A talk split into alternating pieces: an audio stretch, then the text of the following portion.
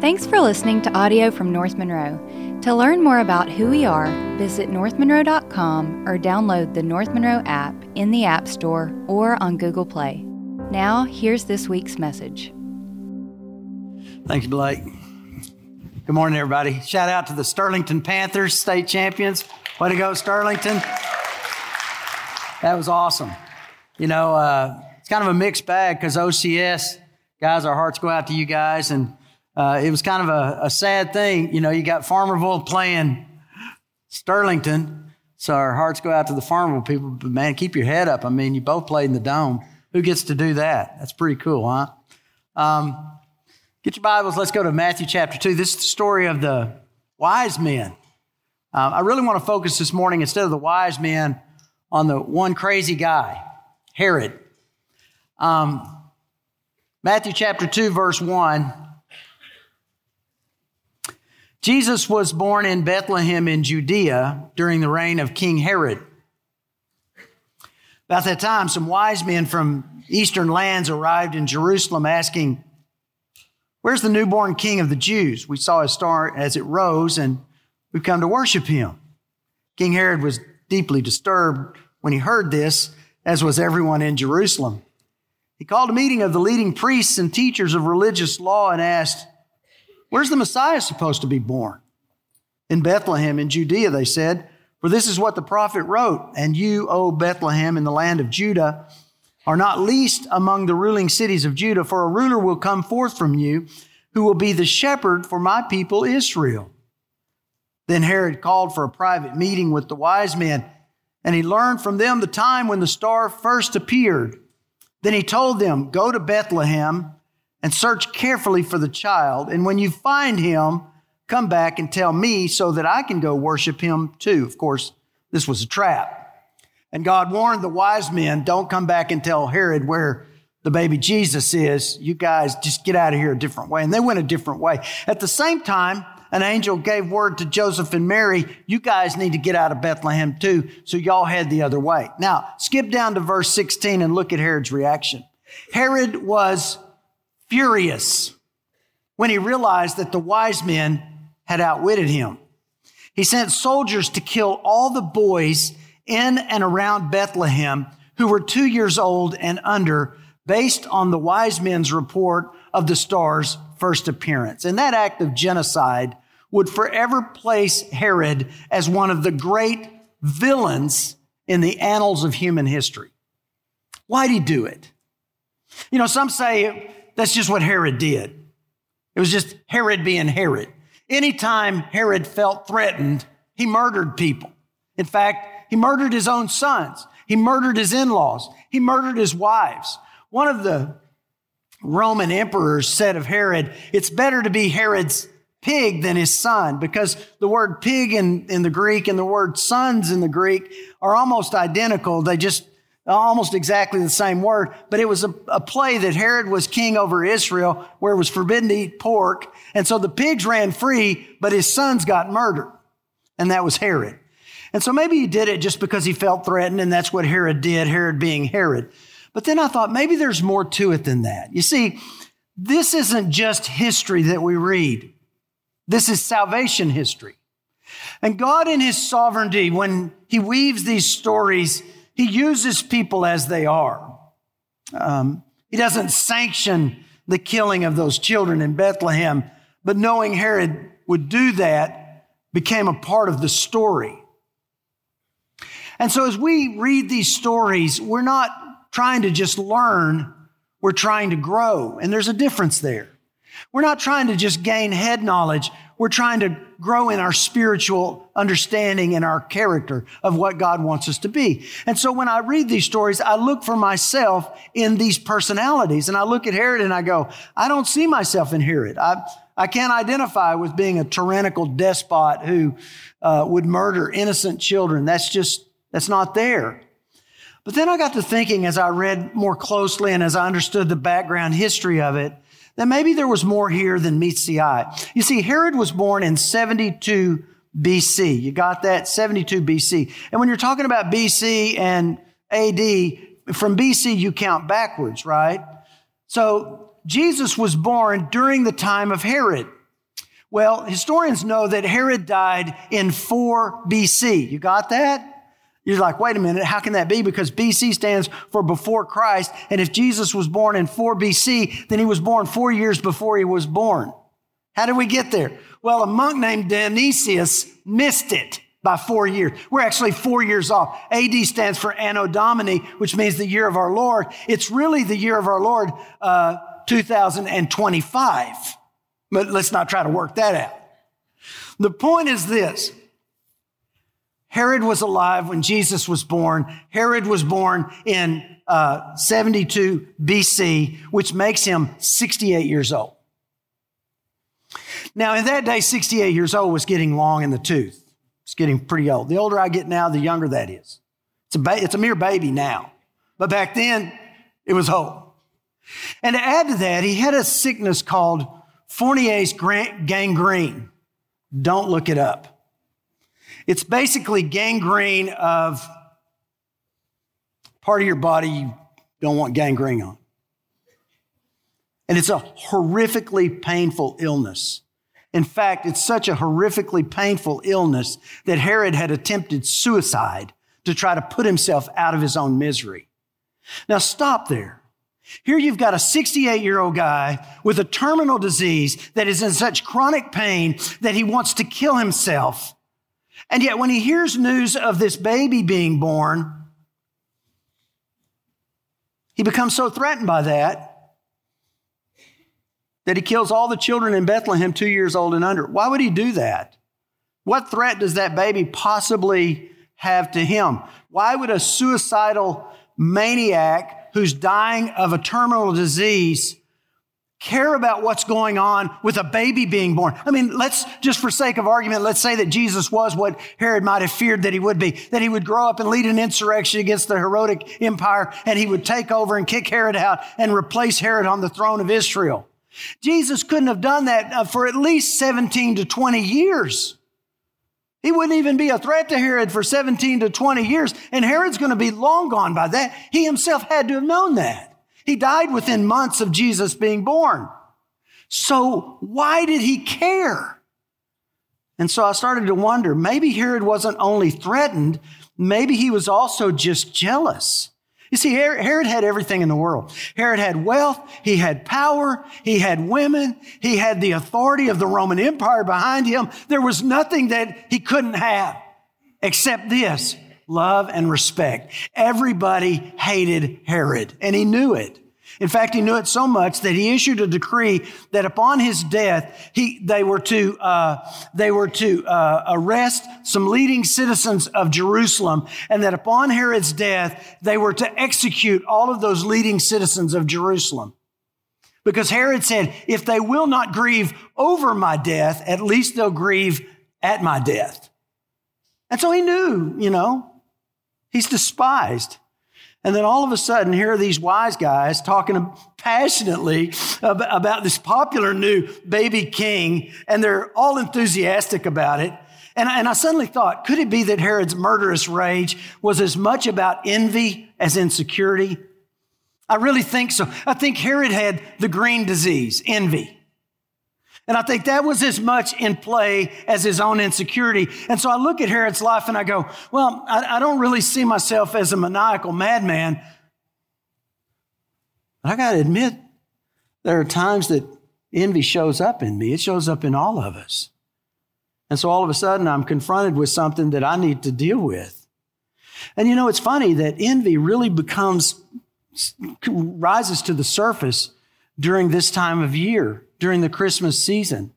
I mean, if you're single and you're going through the holidays right now, you know what it feels like. I mean, every party is a couple's party. Everybody is celebrating their family stuff, and you're always on the outside looking in. And it's hard not to struggle with envy.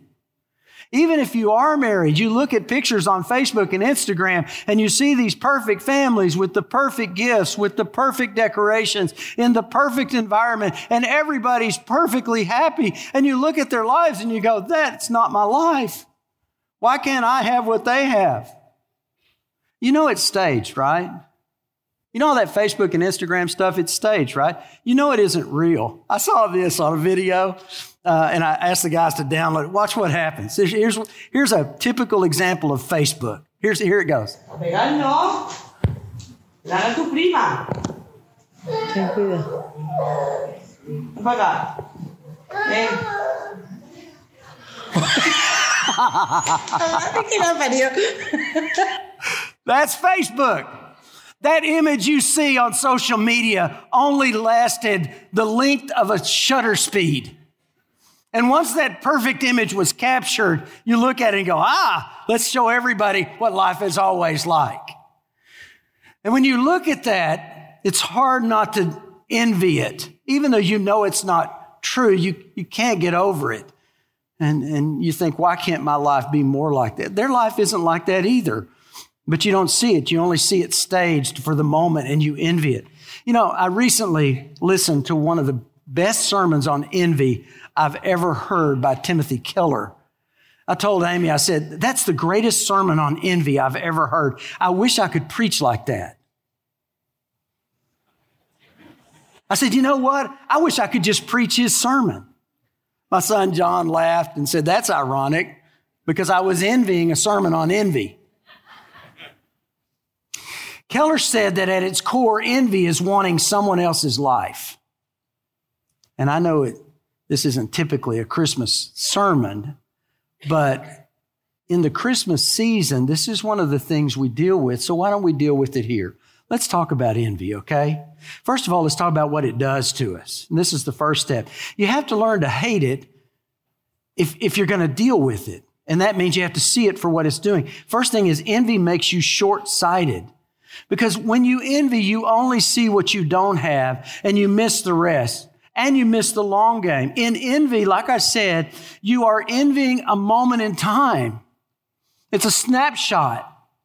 And in that moment, you forget about all of the other things that have been positive that have happened in your world. And all you see in that moment is what you don't have or what someone else does have. And you miss the end game. You forget that God is in charge and what you're experiencing right now will not always be your experience and that eventually God's going to deal with you and take care of you and you trust in that. But envy takes all that. Look at Herod. He only saw the immediate threat.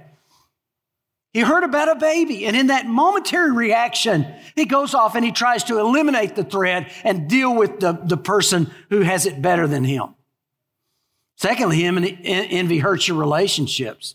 There's this beautiful verse in Romans 8 15. It says, Rejoice with those who rejoice and weep with those who weep. And I've said it many times. There are a lot of people who can weep when you weep. I, I don't know why that is, but they're better at weeping when you weep. But there are few people who can rejoice when you rejoice. And the reason for that is because envy is at its core competitive and comparative. And for some reason, people will often feel that your success somehow equates to my failure. And so I can't really celebrate your success because your, cele- your success, if I'm competing with you, means that I've somehow come up short. Um, Keller said this Envy is being unhappy at other people's happiness, and envy is weeping because people rejoice. Go back to Matthew chapter 2, verse 2. Whereas he who's been born king of the Jews, for we saw his star in the east and we come to worship him. I mean, the wise men were rejoicing. Look down at verse 10. They rejoiced exceedingly and with great joy. You see these modifiers. How, how did their, how was their joy exceeding and great?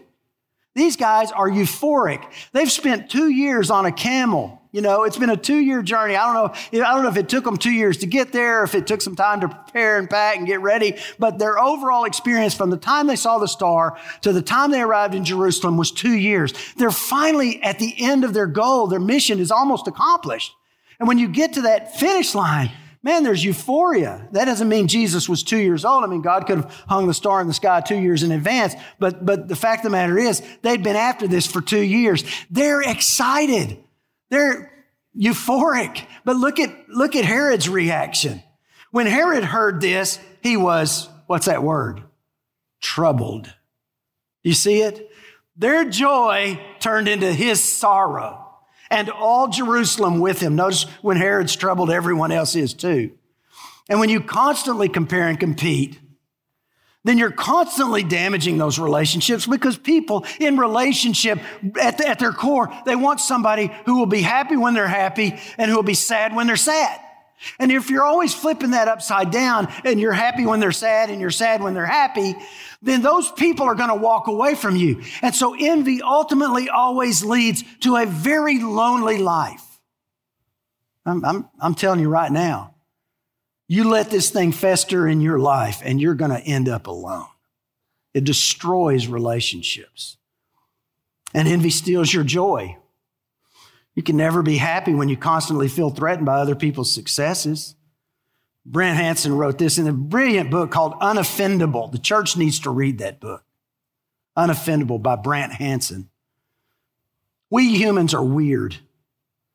Other creatures feel threatened just like we do. The big difference, though, is that when they feel threatened, it's because they're chased by, say, a lion.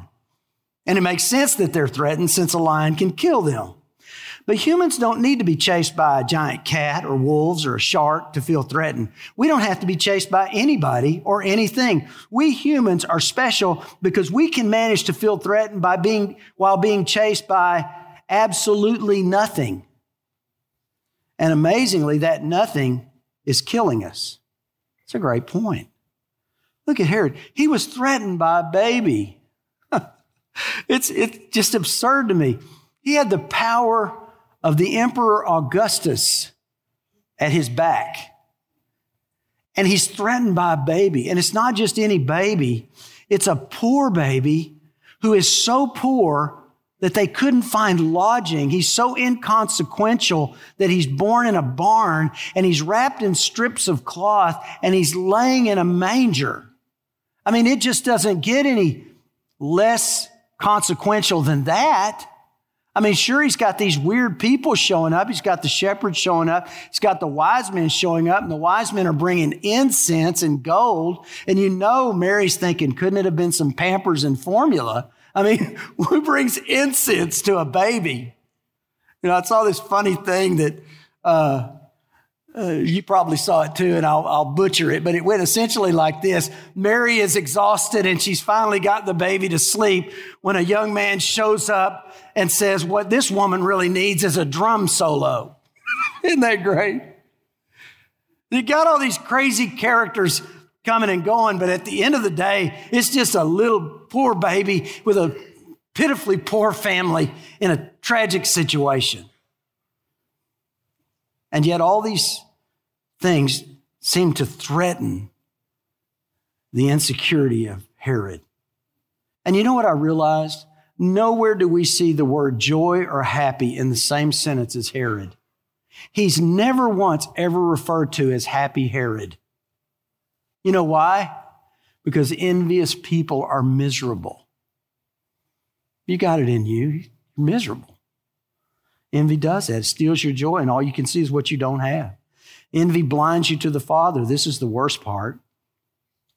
I thought it was interesting. The wise men told everybody about the star. Man, we saw this star. It's so cool. It was hung in the east. It must signify some, some important person being born. We've come to see it. We wind up in Jerusalem where a king ought to be, but he, oh, he's not here. He must be in Bethlehem. Let's go. We see the star again. Woohoo, you know.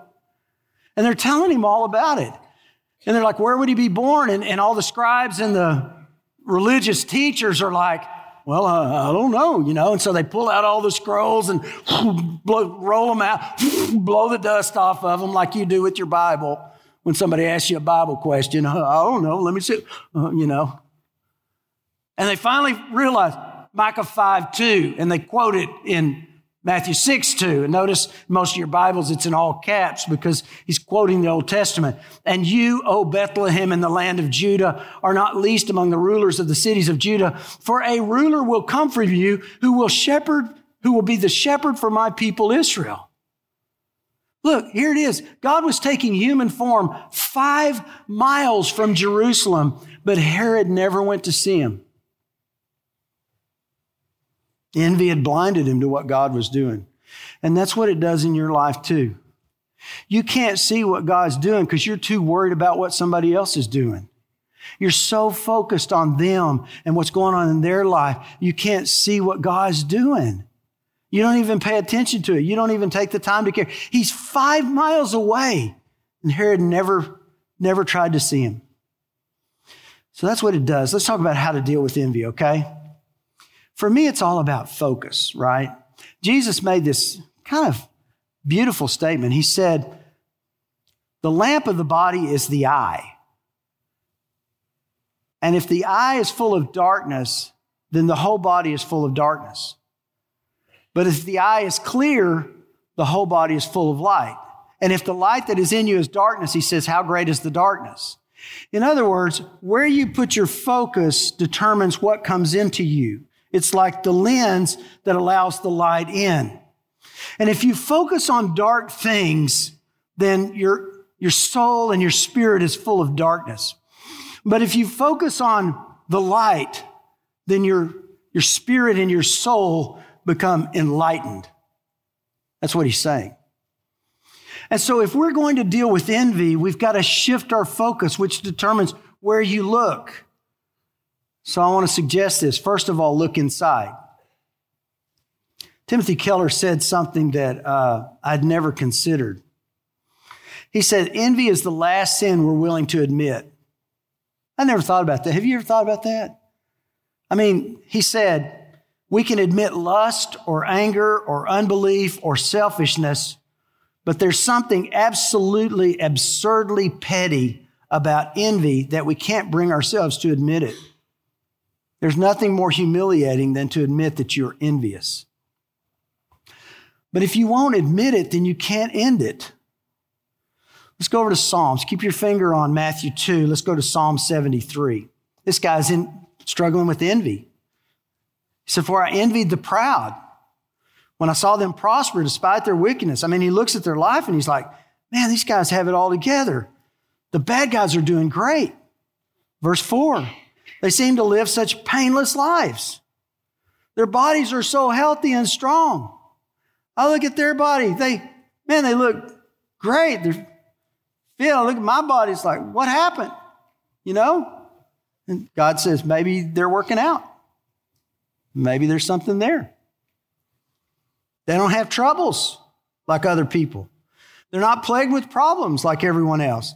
They wear pride like a jeweled necklace and clothe themselves with cruelty. I love the way the New Living says this. These fat cats have everything. Their hearts could never, their hearts could ever wish for. And of course, all of that's a lie, but we always believe the lie. But then he stops and he looks inside and he realizes what's going on. Look down at verse 21. He says, when, when my heart was grieved and my spirit was embittered, you see what happens? When you begin to focus on this other person, not only do you not see clearly, but your, your heart gets grieved. You start dealing with that grief. And then your spirit gets embittered. The most embittered people I've ever met are the people who never battled their envy. But then he gets honest with himself, and that's where we have to start. Bad as I hate it, I have to admit it. I got to ask for help. Look at what he says. I was senseless and ignorant. I was a brute beast before you. And what he's saying is, I see it in me and I see what it's doing to me. Hey, look, this is the first place. I look inside and I say, okay, um, I see envy in Herod. Do I see envy in Bill? You ever you ever taken that hard look? And then secondly, you look around. You look in, you look around. Envy gets your, gets your focus off what you don't have, and you need to remember what you do have. Um, I think this is why Thanksgiving is so important that it precedes Christmas, because in Thanksgiving, we're supposed to stop and remember all the blessings of God before we get to Christmas, where it's all about envy, you know? And so in Thanksgiving, we got to remember. And so I look around and I see, look, look what he says in verse 23 Yet I am always with you. You hold me by my right hand. It's like, God, I've got your presence in my life. No matter what happens, I've got you and you hold my hand.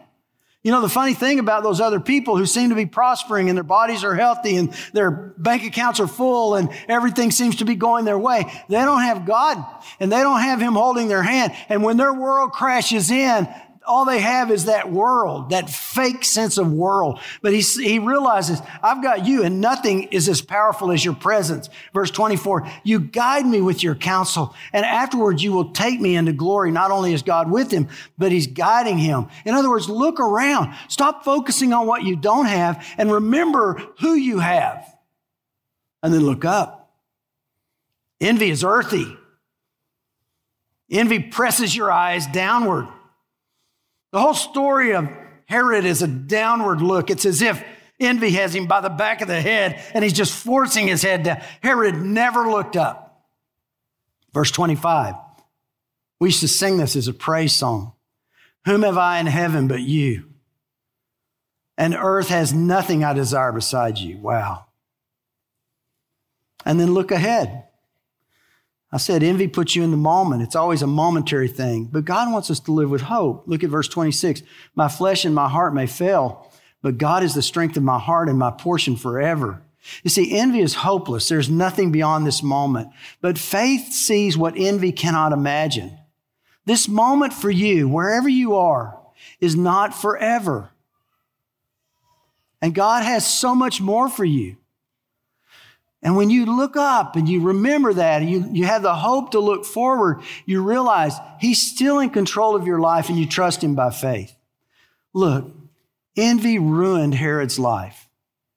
Ruined it. Not only did it ruin his life, it ruined his legacy. And that's what it does. And that's what it's going to do to you. One more story. I'm done. This is actually a parable, graphic example of the power of envy to destroy. I don't remember where I found this. I've had it for years. It's, I'll read it. Two men were in an old hospital room, both seriously ill. Quite small room, just large enough for the pair of them. Two beds, two bedside lockers, a door opening on the hall, and one window looking out on the world. One of them, as part of his treatments, was allowed to sit up in bed for an hour in the afternoon. His bed was next to the window. The other man had to spend all of his time flat on his back, and both of them had to be kept quiet and still, which was the reason they were in that small room by themselves. Every afternoon, when the man in the bed next to the window was propped up for his hour, he would pass the time by describing what he saw outside. And the other man began to live for those hours. The window apparently overlooked a park with a lake where they were, where there were ducks and swans, children throwing them bread and selling model boats, young lovers walking hand in hand beneath the trees. And there were flowers and stretches of grass and games of softball, people taking their ease in the sunshine and Right at the back, behind the fringe of the trees, a fine view of the city skyline. The man on his back would listen to all of this, enjoying every minute. How a child nearly fell into the lake, how beautiful the girls were in their summer dresses, and then an exciting ball game or a boy playing with his puppy. It got to the place where he could almost see what was happening outside. Then one fine afternoon, the thought struck him, the man on his back. Why should the man next to the window have all the pleasure of seeing what was going on? Why shouldn't I get the chance. In a few days, he had turned sour. He should be by the window. and he brooded and couldn't sleep and grew even more seriously ill, which none of the doctors understood. One night, as he stared at the ceiling, the other man, the man next to the window, suddenly woke up coughing and choking, the fluid congesting his lungs, his hands groping for the button that would bring the nurse running. But the other patient, the one lying on his back, did nothing. He lay there staring at the ceiling. He did not press the button to bring help. The coughing racked the darkness on and on, choked off, then stopped. The sound of breathing stopped. The man continued to stare at the ceiling. In the morning, the day nurse came in with water for their baths and found the other man dead. They took away his body quietly, no fuss. As soon as it seemed decent, the man asked if he could be moved to the bed next to the window. And they moved him, tucked him in, made him comfortable, left him alone to be quiet and still. The minute they'd gone, he propped himself up on one elbow, painfully, laboriously, and he looked out the window. It faced a blank wall. You know, if you let envy rule you, it will ruin you. You will live without friends. You will live without joy. You will live without purpose. You will live without hope. and you will miss the life that God has prepared for you. Here's the cure look in. Search me, O God, and know my heart. See if there's any unclean thing in me. Allow the Holy Spirit access to your spirit. Look, if you don't know Jesus, look in. Is the power and the Spirit of God alive in my life? You know, God wants everybody to know Him, and He's made a plan for you that includes the cross. When Jesus went to the cross, He died for our sins. And when we receive Him by faith, the Bible says He comes into our life and His Holy Spirit fills our life. But that doesn't mean that all the junk that's in our life is immediately gone. We're forgiven, the sin is forgotten. The past is forgotten. Our eternity is secure. I've written these things that you may know that you have eternal life. All of that is sealed, but the work of the Holy Spirit begins to take over. And as the Holy Spirit begins to look into our lives and he sees things like envy, he says, we've got to deal with this envy because I want you to live an abundant life. And you can never do it when you harbor these, this green disease. So look in and then look around. They may have the whole world, but if they don't have Jesus, they've got nothing. God is with you. Look up. Don't let the enemy press your head to the ground. Look up. Jesus was born five miles from Herod, and he never saw him. And then look ahead. God's got a plan for your life, and this ain't it. It's not over right now. And you may not like where you are right now, but God's going to take you to a place you can't believe. But you got to see that by faith because faith sees what envy will never see. Will you do that? Why don't we just pray right now? And as we go to before the Lord in this moment, I want to ask you, is envy something that you're really struggling with? Would you just allow the Holy Spirit this moment? Search me, O God, and know my heart and see if there's any unclean thing in me. Would you take that envy right now and just say, God, I confess it, as petty as it sounds, and I leave it with you. I'm not going to want other people's lives anymore. I'm going to celebrate the life you've given me, that you're with me, and I'm going to look to you to be my source and supply. Who have I in heaven but you? There's nothing on earth I desire besides you. And Father, you're my hope. And so I trust you with the future. Heavenly Father, thank you for the transforming power of your Spirit in this place right now. For too long, we have nurtured envy. We've allowed it to fester and grow in our lives. Social media plays into it, the seasons tend to bring it out. So now that it's exposed, we lay it at your feet. Heal us, cleanse us. Father, thank you for the purifying power of the Holy Spirit. Thank you for salvation that comes through Jesus Christ alone. And we receive that in this moment. In Christ's name, amen. Our hope is that this message has encouraged you to seek Christ in your own life and make him known wherever you are. If you enjoyed the podcast, please subscribe on Spotify and Apple Podcast and share it with a friend. Thanks for listening. We'll be back next week.